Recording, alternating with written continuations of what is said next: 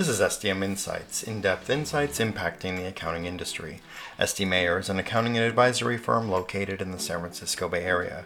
Find out more about us at sdmayer.com.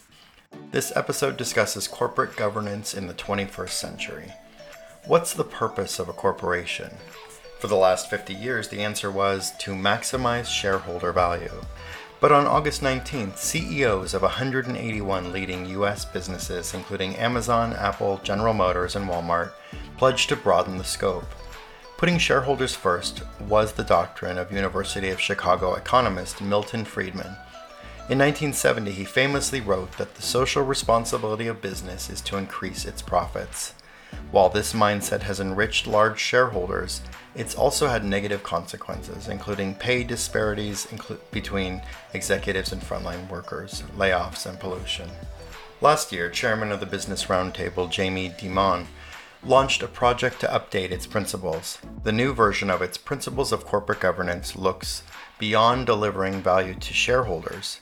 It also recognizes the importance of investing in employees through training and education, as well as providing fair compensation and benefits, fostering diversity, inclusion, dignity, and respect in the workplace, dealing fairly and ethically with suppliers, supporting local communities, protecting the environment through sustainable business practices, and providing transparent and effective communications with shareholders and lenders.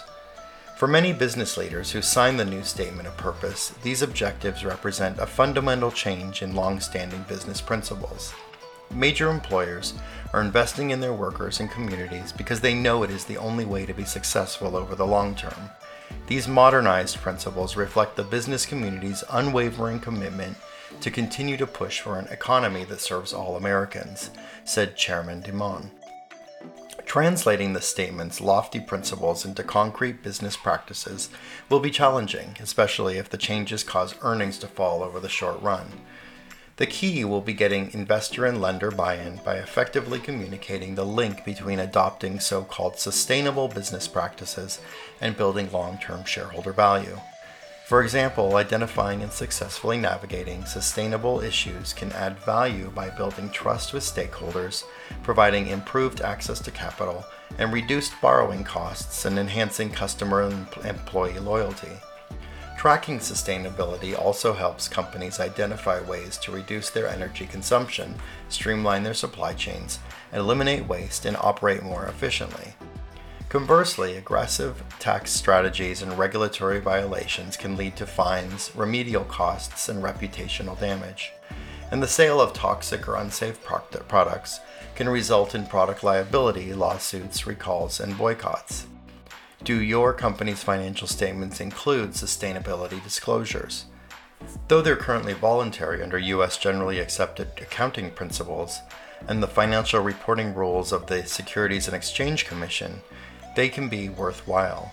These disclosures provide insight into various non-financial issues, such as pollution and carbon emissions, union relations, political spending, tax strategies, training and diversity practices, health and safety matters, and human rights policies. Our auditors can help you draft disclosures that explain your sustainability efforts to stakeholders in a clear, objective manner and establish links to financial performance. Contact us at sdmayer.com for more information.